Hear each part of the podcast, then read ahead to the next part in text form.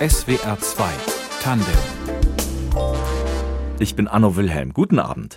In der Schule bin ich im Sport nicht als Letzter gewählt worden. Ich bin gar nicht gewählt worden. Diesen Satz sagt Kai Bosch über sich selbst auf der Bühne. Er ist Poetry Slammer, Bühnenkünstler, Inklusionsbotschafter und Förderpreisträger des Kleinkunstpreises Baden-Württemberg. Und heute ist er außerdem unser Gast. Hallo, Herr Bosch. Hallo. Oh, ich freue mich sehr.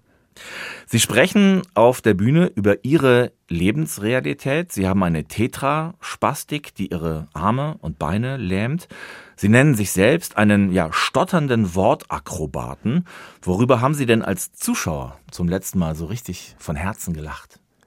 Also, ich war am Freitag beim Best of Poetry Slam in Leipzig und hatte da die Gelegenheit, auch die anderen Auftretenden hören zu können und das war sehr, sehr lustig teilweise und sehr angenehm.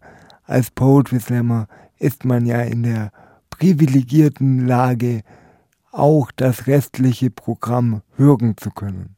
Poetry Slam, da tragen Autoren, Poetry Slammer ihre Texte vor in einer bestimmten Zeit und das Publikum entscheidet dann am Ende, wer das gewinnt. Ein Wettbewerb, diese Form gefällt ihnen, sich mit anderen zu messen.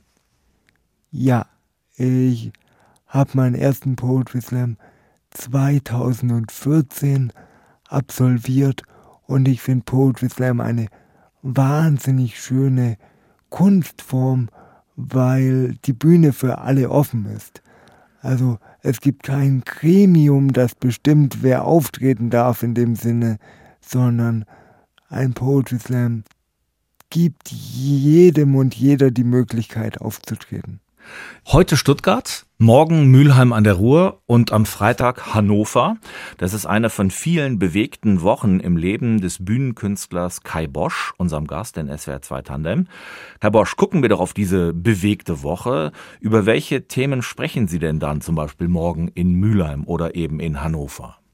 Also primär über Inklusion. Das ist auch ein Herzensthema von mir einerseits aber andererseits bietet sich das eben bei den beiden Terminen auch an, denn da, also in Mülheim morgen ist eine inklusive Veranstaltung, da mache ich so 45 Minuten lang Programm und da werde ich nicht ausschließlich über Inklusion sprechen, aber großteils und das in Hannover ist am Freitag auch ein Poetry Slam zum Themengebiet der Vielfalt und der Inklusion und da bietet sich das natürlich auch an. Vor wem werden Sie dann morgen in Mülheim zum Beispiel sprechen? Da hat mich ein Verein gebucht und die Mitglieder dieses Vereins sind da mein Publikum. Sie haben selbst eine sogenannte Tetraspastik. Eines Ihrer großen Themen, Sie haben es gesagt, ist die Inklusion, aber es geht in Ihrem Leben nicht nur um Inklusion auf der Bühne, es ist ganz, ganz viel mehr. Was sind, was sind Ihre Themen? Zum Beispiel mein schlechter Orientierungssinn. Also ich versuche die Leute im Publikum abzuholen und mitzunehmen in meinen Alltag sozusagen und das auch häufig mit einem zwinkernden Auge. Also ich thematisiere eine Orientierung, mein Datingleben, meinen bisherigen Werdegang und versuche dabei auch immer das Gefühl der Hoffnung und des Mutes auszustrahlen und mitzugeben. Wie müssen wir uns Ihre Orientierungslosigkeit vorstellen? Also es ist wirklich ganz, ganz wild. Also ich freue mich immer, wenn ich zum Beispiel in Theatern vom Backstage zur Bühne begleitet werde, weil ich mir die Wege garantiert nicht merken kann. Und ich sag manchmal mit einem zwinkernden Auge, es wäre für die anderen Teilnehmer oder Teilnehmenden im Wettbewerb ein leichtes gegen mich zu gewinnen, indem mir einfach niemand den Weg zur Bühne erklärt. Sie finden ihn aber Gott sei Dank regelmäßig. Wie sind Sie denn auf die Bühne gekommen? Sie haben eben schon erzählt, Ihr erster Poetry Slam 2014.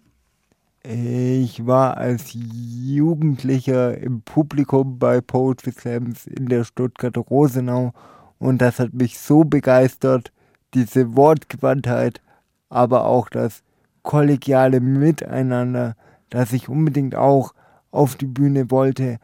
Und dann gab es 2014 eben einen Poetry Slam Workshop an meiner damaligen Schule, ganz ähnlich zu den Workshops, die ich heutzutage selbst an Schulen anbiete. Und dadurch hat sich das wunderbar ergeben, dass ich dann kurz danach auch den Einstieg gefunden habe auf die Bühne. Sind Sie dann so aus dem Stand auf die Bühne? Also ich hatte den Wunsch, auf der Bühne zu stehen, wirklich schon ganz, ganz lange, aber ich hatte die sprecherischen Voraussetzungen als Jugendlicher noch nicht, beziehungsweise ich hatte sie dann erst 2014. Damals habe ich im Sommer eine Sprachtherapie gemacht, die Kasseler Stottertherapie, und durch diesen Intensivkurs hat sich mein Sprechen und damit auch mein gesamtes Leben sehr zum Besseren gewendet. Und ja, dieser Intensivkurs war quasi meine Vorbereitung auf die Bühne, obwohl ich das natürlich damals zum damaligen Zeitpunkt noch gar nicht wusste. Wie war dieser Augenblick, als Sie zum ersten Mal da standen und wussten, jetzt geht's gleich, jetzt geht's gleich da hoch? Natürlich war ich sehr aufgeregt, aber ich habe mich auch sehr drauf gefreut, weil ich einfach die Möglichkeit bekommen habe, einen meiner Texte zu präsentieren. Um was ging es in diesem, in diesem ersten Text? Der Text heißt Tagträumer, der ist auch auf YouTube zu finden in einer etwas älteren Version, als ich den heute mache. Aber in diesem Text ging es eben um meine gesellschaftlichen Wünsche, um meine Hoffnungen. Da sind zum Beispiel die Zeilen drin, ich träume davon, dass man respektiert wird, auch wenn man anders läuft und generell anders ist, dass einem zugehört wird, auch wenn der Typ auf der Bühne langsam spricht. Und hatten Sie das Gefühl, die Menschen hören Ihnen zu? Schon nee. bei diesem ersten Auftritt? Ja, also der lief auch sehr, sehr gut und das war für mich wirklich die Bestätigung, dass ich mich auf der Bühne wohlfühle. Also das wusste ich schon direkt nach diesem ersten Auftritt oder bei diesem ersten Auftritt, weil mir eben das Gehör geschenkt wurde. Wenn Sie sich an die Zeit vor diesem ersten Auftritt erinnern, wer hat Sie da ermutigt, auf die Bühne zu gehen? Und gab es auch, ich sag mal, Entmutiger, also Menschen, die Ihnen abgeraten haben, auf die Bühne zu gehen? Also gezielt abgeraten, daran könnte ich mich jetzt nicht erinnern. Meine Eltern haben auf jeden Fall gesagt, wenn du das machen willst, dann mach das, dann probier das aus. Und ich habe gar keinen so einen Ermutiger oder gar keinen Anschub gebraucht, sondern ich hatte die intrinsische Motivation, mich auf die Bühne zu stellen, weil ich schon damals sehr überzeugt war von meinen Texten. Ich habe mal mit einem Comedian gesprochen, der vor seinem Auftritt immer noch mal durch den Saal geht, um zu gucken, wer da so sitzt. Und er sagt, also dieser Comedian sagt, wenn Menschen mit Behinderungen im Saal sind, winken die mich oft her und sagen, hör mal, vergiss nicht, auch Witze über mich zu machen. Welche Erwartungen spüren Sie denn im Publikum?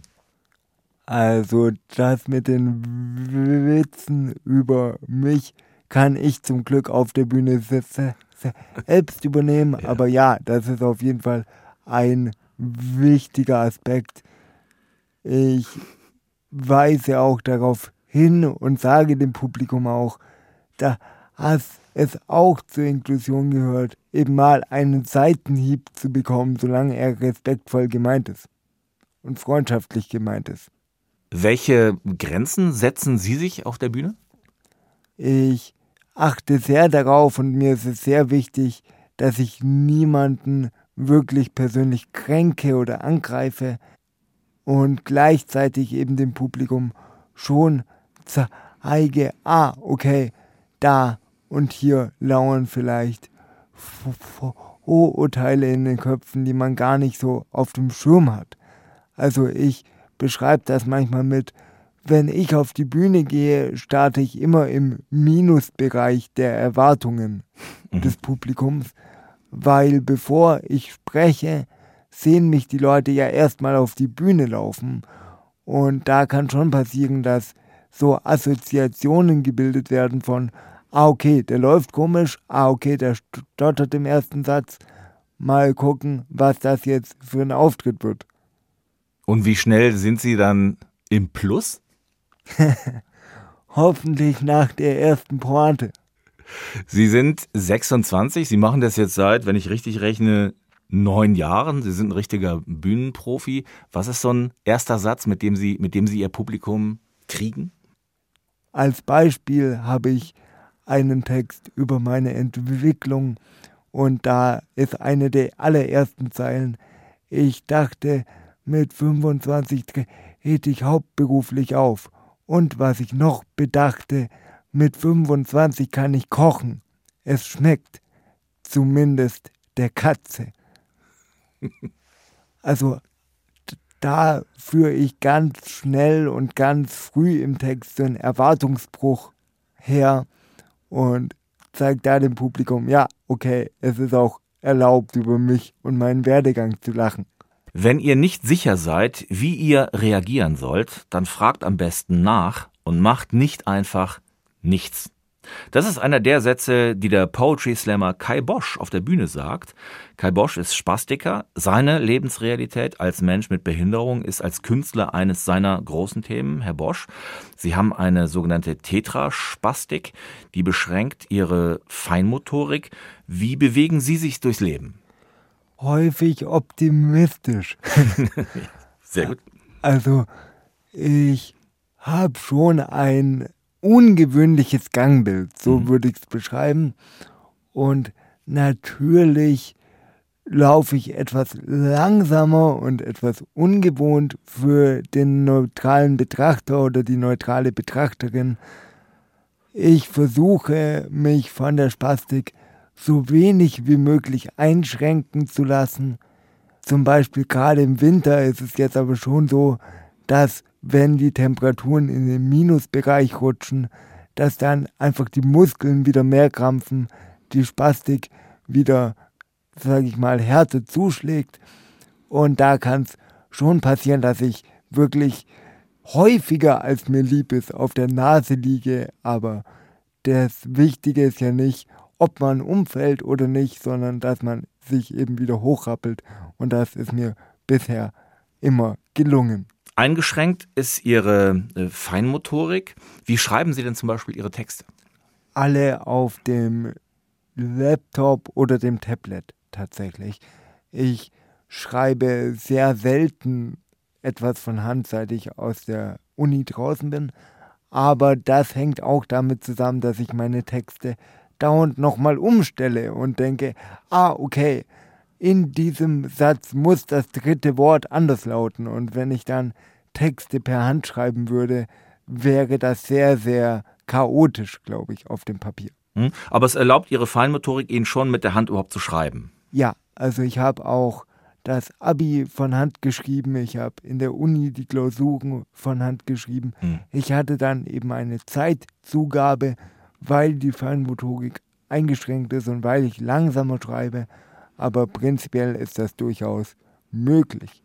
Sie leben teilweise bei Ihren Eltern in Backnang, teilweise in Ihrer eigenen WG in Bad Cannstatt. Wie sieht denn Ihr Alltag aus? Mein Alltag besteht schon sehr viel aus Reisetätigkeiten, mhm. das kann man schon so sagen. Also ich bin im ganzen deutschsprachigen Raum unterwegs und das war auch eine der Gründe, wieso ich mir diese WG gesucht habe, einfach um zentraler zu Terminen starten zu können und nicht immer aus Backlang erstmal eine halbe Stunde reingucken zu müssen mit der S-Bahn nach Stuttgart. Hm. Sie haben einen, einen riesen Terminkalender, um die 100 Termine im Jahr. Organisieren Sie das alles allein? Ja, das mache ich Stand jetzt noch alles selbst. Also ich buche meine Termine, ich schreibe meine Rechnungen, ich bin sozusagen wirklich ein Ein-Mann-Betrieb, wenn man so möchte. Und ja, die Tourplanung gerät deswegen auch etwas chaotisch. Also manchmal denkt der Künstler in mir, boah, da hat der Tourplaner in mir aber richtig übertrieben. Aber im Großen und Ganzen komme ich ganz gut hin. Es gab vor ein paar Tagen die Meldung, dass der umgebaute Bahnhof in Rastatt eröffnet worden ist, südlich von Karlsruhe. Und die Neuigkeit ist, dass dieser Bahnhof jetzt im Jahr 2023 endlich barrierefrei ist. Welche Barrieren erleben Sie denn zum Beispiel beim Reisen immer noch? Also das ist großartig, dass er jetzt barrierefrei ist. Mhm. Schade, dass es so spät passiert ist. Hat ein bisschen gedauert, ja. Also ganz aktuell fällt mir ein, zum Beispiel in großen Theaterhäusern gibt es teilweise immer noch Treppen ohne Geländer, mhm. was mich schon auch sehr verwundert. Denn in jedem Lebensbereich werden Gefahren minimiert und da gibt es dann wirklich Spielhäuser, bei denen einfach kein Gel Geländer an der Treppe ist. Und da muss mich dann zum Beispiel tatsächlich dann immer jemand abstützen. Das klappt auch. Die Leute sind ja auch alle hilfsbereit. Aber da hätte ich tatsächlich ein Problem, wenn alle sagen würden, nee, dir helfen wir nicht. Jetzt abgesehen von, von Theatern, haben Sie das Gefühl, das geht voran, dass, Sie, dass, dass für Menschen mit Behinderung die Wege einfach wirklich leichter werden? Es geht sehr, sehr schleppend voran, so würde ich das formulieren. Es dringt immer mehr in das breite Bewusstsein der Bevölkerung, ah, okay, es wäre cool, die Säle und auch die Wege so barrierearm wie möglich zu machen. Barrierefreiheit bekommen ja die, die wenigsten Bahnhöfe oder die wenigsten Spielstätten wirklich hin. Aber ja, es ist einfach alles sehr, sehr langsam in diesem Prozess. Wenn ich zum Beispiel in einer Spielstätte bin und da gibt es eine Treppe auf die Bühne ohne Geländer, dann lasse ich mir zum Beispiel vom Moderator eine Hand geben. Mhm. Also ich finde da schon auch immer Wege, mich zurechtzufinden. Wie reagieren Menschen in der Bahn, auf dem Bahnhof? Da ist es tatsächlich zweigeteilt. Ich erlebe tatsächlich häufig, dass mich Menschen für betrunken halten, einfach aufgrund des Gangbildes und dann auch aufgrund des Stotterns, dass mir Menschen denken, ah okay, der ist jetzt offenbar mh, hm, ein bisschen angesäuselt und dabei frage ich einfach nur nach dem Weg. Gucken wir ein bisschen zurück in Ihrem Leben auf Ihre Schulzeit. Sie sind eingeschult worden in eine Schule für Menschen mit geistiger und körperlicher Behinderungen in Markgröningen. War das für Sie ein guter Ort in Ihrer Erinnerung? In meiner Erinnerung war das auf jeden Fall der richtige Schritt zur richtigen Zeit. Dort konnte ich mich geschützt in einer kleinen Klasse an das Schreiben und an den Schulalltag gewöhnen und bin dann ja auch nach der ersten Klasse in eine Regelgrundschule umgeschult worden. War das ein guter Wechsel für Sie? Als Kind reflektiert man das ja nicht so sehr, mhm. aber retrospektiv lässt sich auf jeden Fall sagen, ja, ich habe damit alles richtig gemacht. Mir stehen dadurch natürlich auch ganz andere Türen offen und ich habe die Regelschullaufbahn auch so ganz gut hinbekommen und ganz gut absolviert bekommen. Sie haben die Realschule besucht, danach ein sozialwissenschaftliches Gymnasium und haben dann studiert an der Universität in Hohenheim. Welchen Grenzen sind Sie da begegnet? Ich bin sehr, eher sehr zugewandten, aber auch weniger zugewandten Menschen begegnet und leistungstechnisch, sage ich mal, konnte ich mich an jedes Niveau, das ich absolviert habe, anpassen. Das hat gepasst.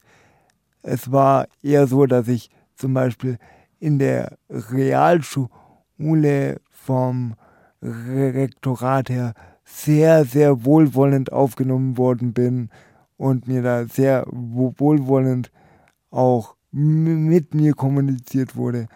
Und ja, das war einfach im Laufe der Schullaufbahn leider nicht von allen Lehrkräften und auch leider nicht von allen MitschülerInnen der Fall. In SWR 2 Tandem jetzt Musik von Kendall Lujan aus Portland in den USA. Sie singt den Titel Dot My Eyes, also Mach meine I-Pünktchen. Das ist ein Ausdruck für ganz besondere Gründlichkeit. Also im Deutschen sowas wie bis ins kleinste Detail die Dinge ausarbeiten. Sind Sie ein Perfektionist, Herr Bosch? Es kommt auf den Lebensbereich drauf an. Also ich habe einen sehr hohen sprachlichen Anspruch an meine Texte, das schon als Perfektionisten würde ich mich nicht bezeichnen, weil die Perfektion auch manchmal hemmen kann. Also ich kann einem Text, der eigentlich schon sehr gut ist, noch zehn Jahre weiterschreiben, ohne dass er fertig wird, weil er noch nicht perfekt ist. Den perfekten Text gibt es in meiner Wahrnehmung sowieso nicht. Deswegen sage ich auch an manchen Punkten, okay, das ist jetzt die endgültige Version und so bleibt sie.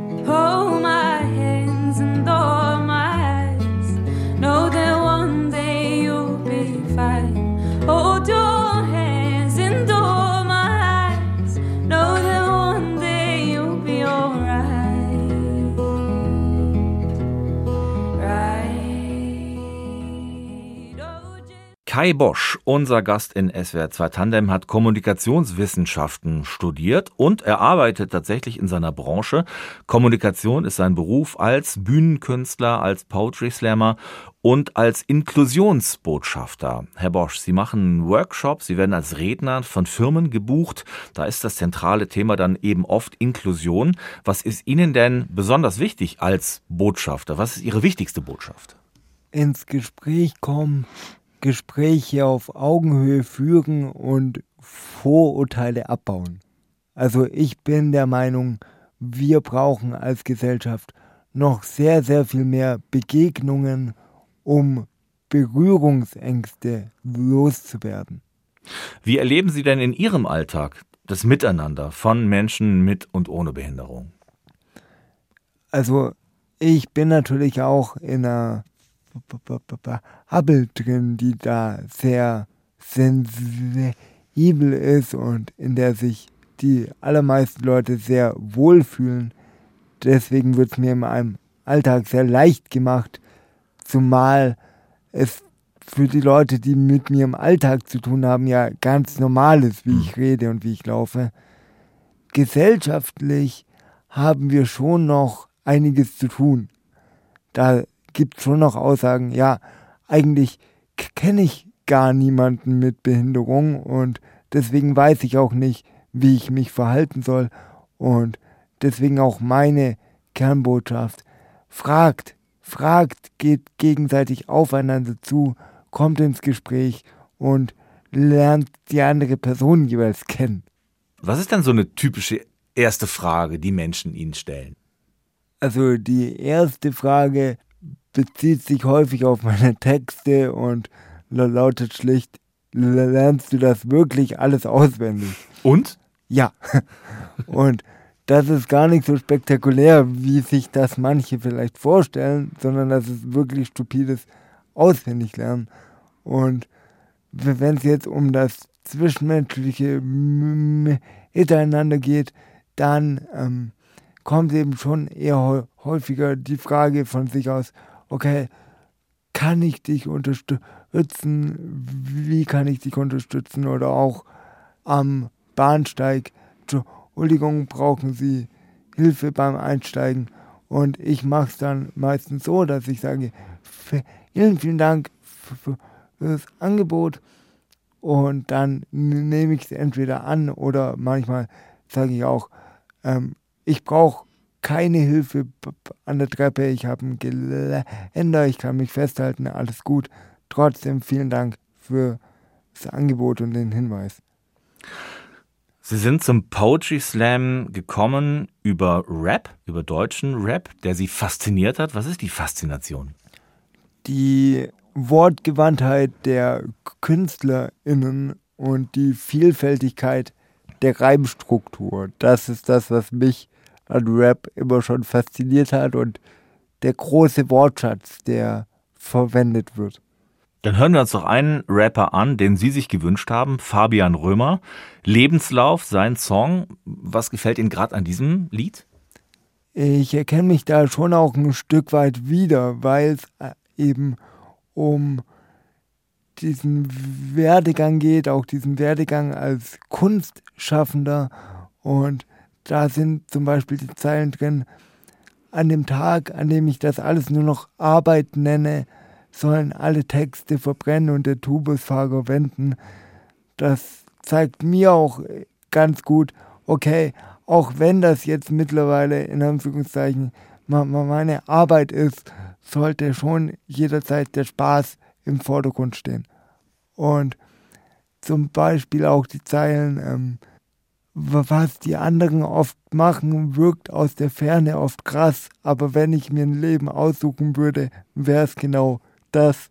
Das ist schon auch eine Zeile, über die ich viel nachgedacht habe in den letzten Monaten und die ich so auch bestätigen kann.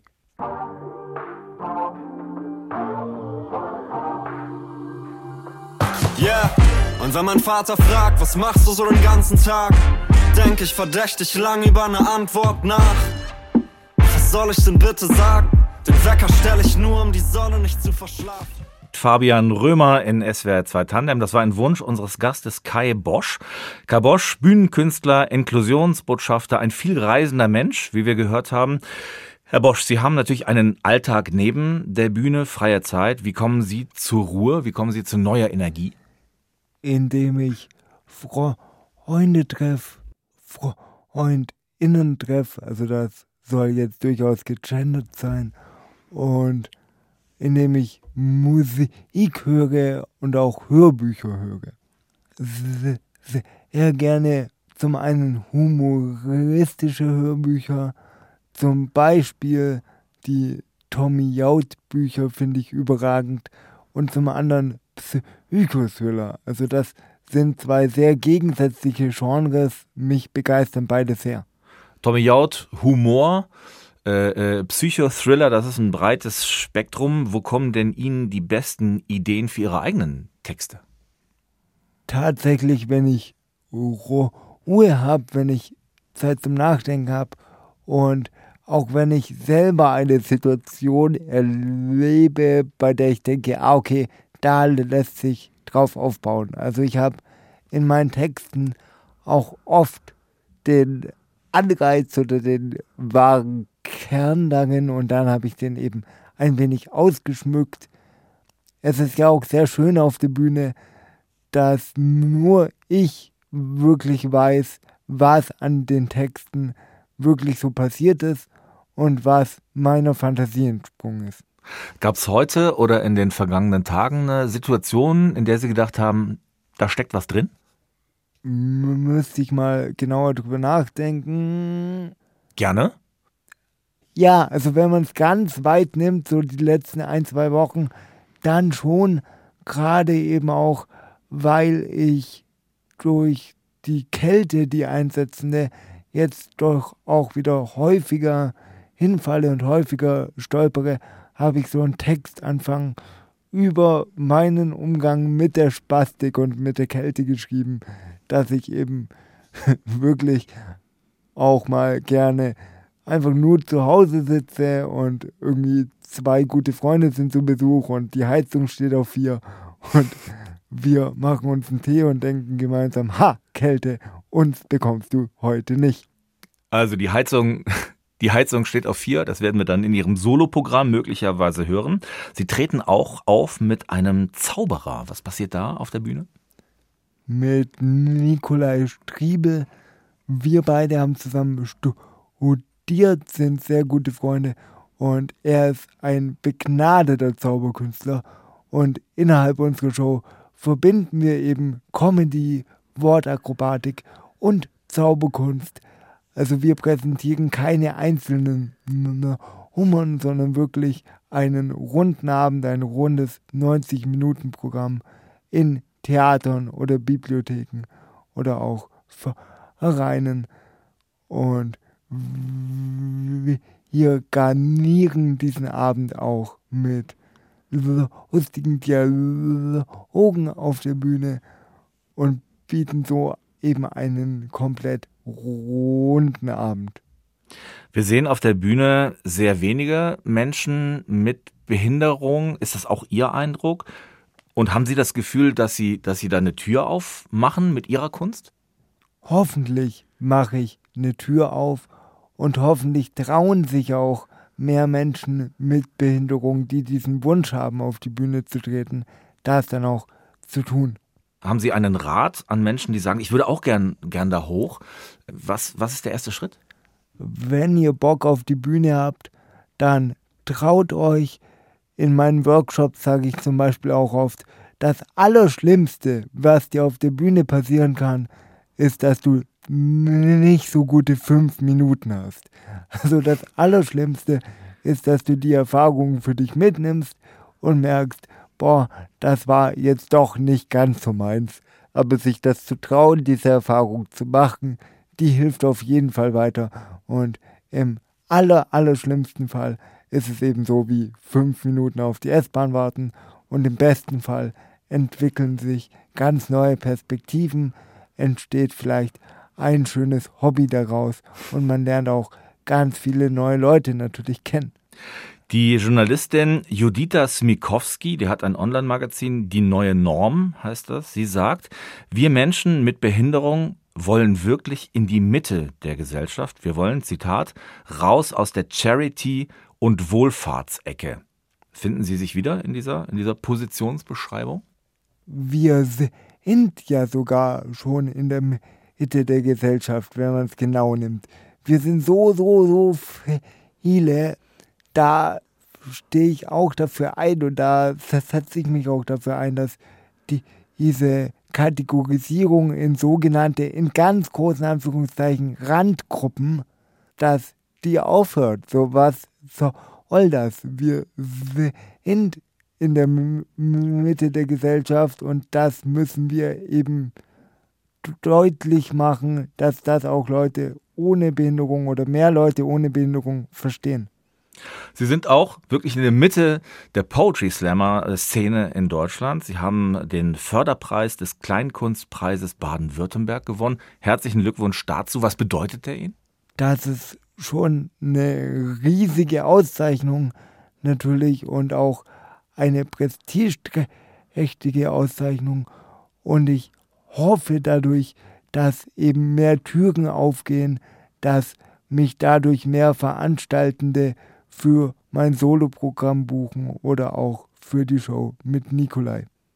Wir hören gleich zum Ende dieses SWR 2 Tandems noch die Toten Hosen. Wünscht dir was? Das ist Ihr Wunsch. Wenn wir diese Aufforderung der Toten Hosen an Sie zurückgeben, wünscht dir was?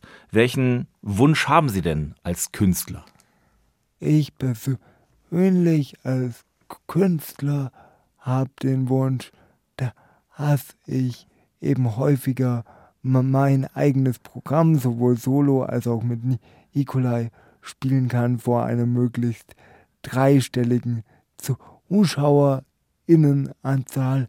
Aber es gibt besonders zur Zeit natürlich auch so viel größere Wünsche und so viel weitgreifendere Wünsche, dass eben auf der Welt wirklich wieder mehr Ruhe einkehrt und das, was ich vorhin auch gesagt habe, das ähm, wünsche ich mir natürlich auch in gewisser Weise global, dass die Leute wieder mehr aufeinander zugehen, mehr Verständnis füreinander zeigen und friedliche Lösungen für Konflikte finden.